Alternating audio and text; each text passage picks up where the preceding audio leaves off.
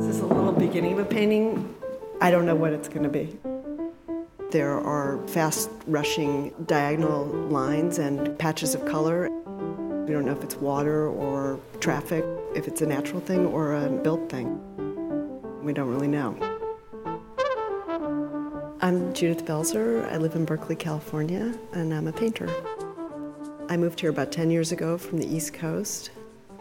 I made a lot of art as a kid, and, and, especially through high school. And when I went to college, I thought I would study art. But when I got there, I realized I didn't know how to write a sentence. And I ended up becoming an English major, studying English. And slowly worked my way back into making art. Went to a small art school in New York City for a couple of years called the New York Studio School. It's a very funky school, somewhere from some other time and place.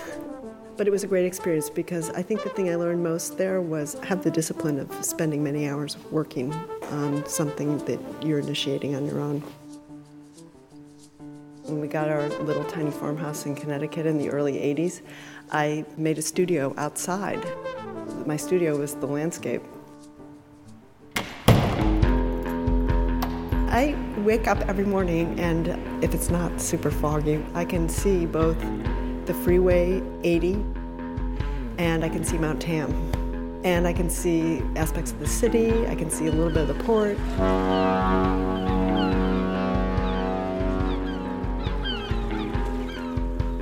I can see a lot of different stuff just as I open my eyes, and that's had a huge effect on my work. Stagecraft Studios. My studio was the costume rental store. People remember coming here for their Halloween costumes. There's a fantastic spot on the wall where all the sizes of the various Santas at stores in the area, where they recorded those sizes so year to year they could make the costumes and get them fitted to the Santas of our town. There's still the structure from the two fitting rooms and big glass fronted cabinets where there's still little markers of different aspects of the costumes, like can can pants and Renaissance headbands. Whenever I need to perk myself up, I just come and look, read all the labels.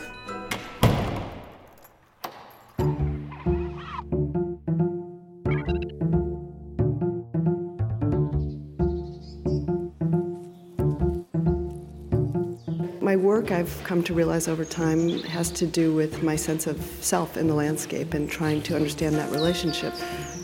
Being outside is critical to that. I started looking up and out and started to think in a different way about the relationship between nature and culture through looking at the industrial landscape that's everywhere around us and how it's meeting up with the natural landscape. The Bay Area is a particularly rich area for looking at this kind of a relationship. I put all the little things that I walk around and pick up off the street or off the trail. There's pieces of wood from construction, there's pieces of tree bark, date leaves yet to be unfolded, pieces of barbed wire, for me are sort of rhyming relationships between nature and culture, industry and culture. And you see these repeating patterns that I'm very interested in.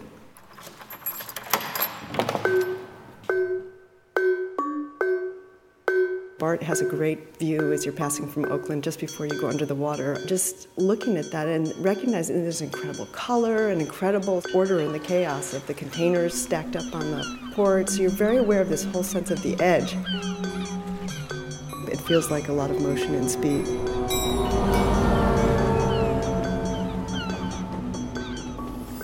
Feeling of trains, planes, automobiles, whales, seals, it's all there mashed up together in this crazy way.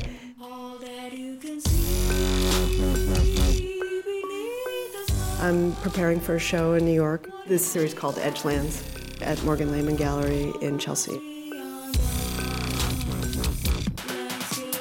I'm looking at both the ways in which there are continuities in the structure and the ways in which there are differences. You can't say it's just a black and white. This industrial landscape has nothing to do with the natural landscape. I don't really see it that way. I'm looking for ways in which they're connected.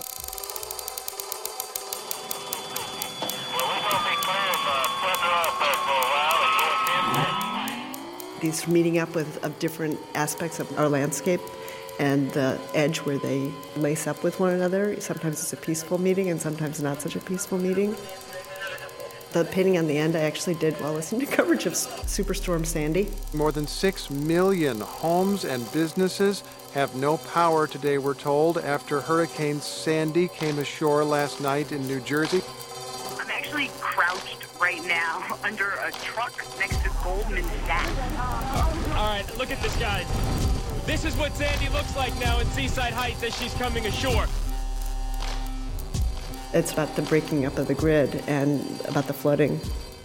There was a very organized grid that's coming apart in some way. It definitely made its way into the work, and I was surprised, but there it was. I'm exploring an experience of life that could be explored in all kinds of different ways. For me, this just happens to be the, the entry point, the landscape.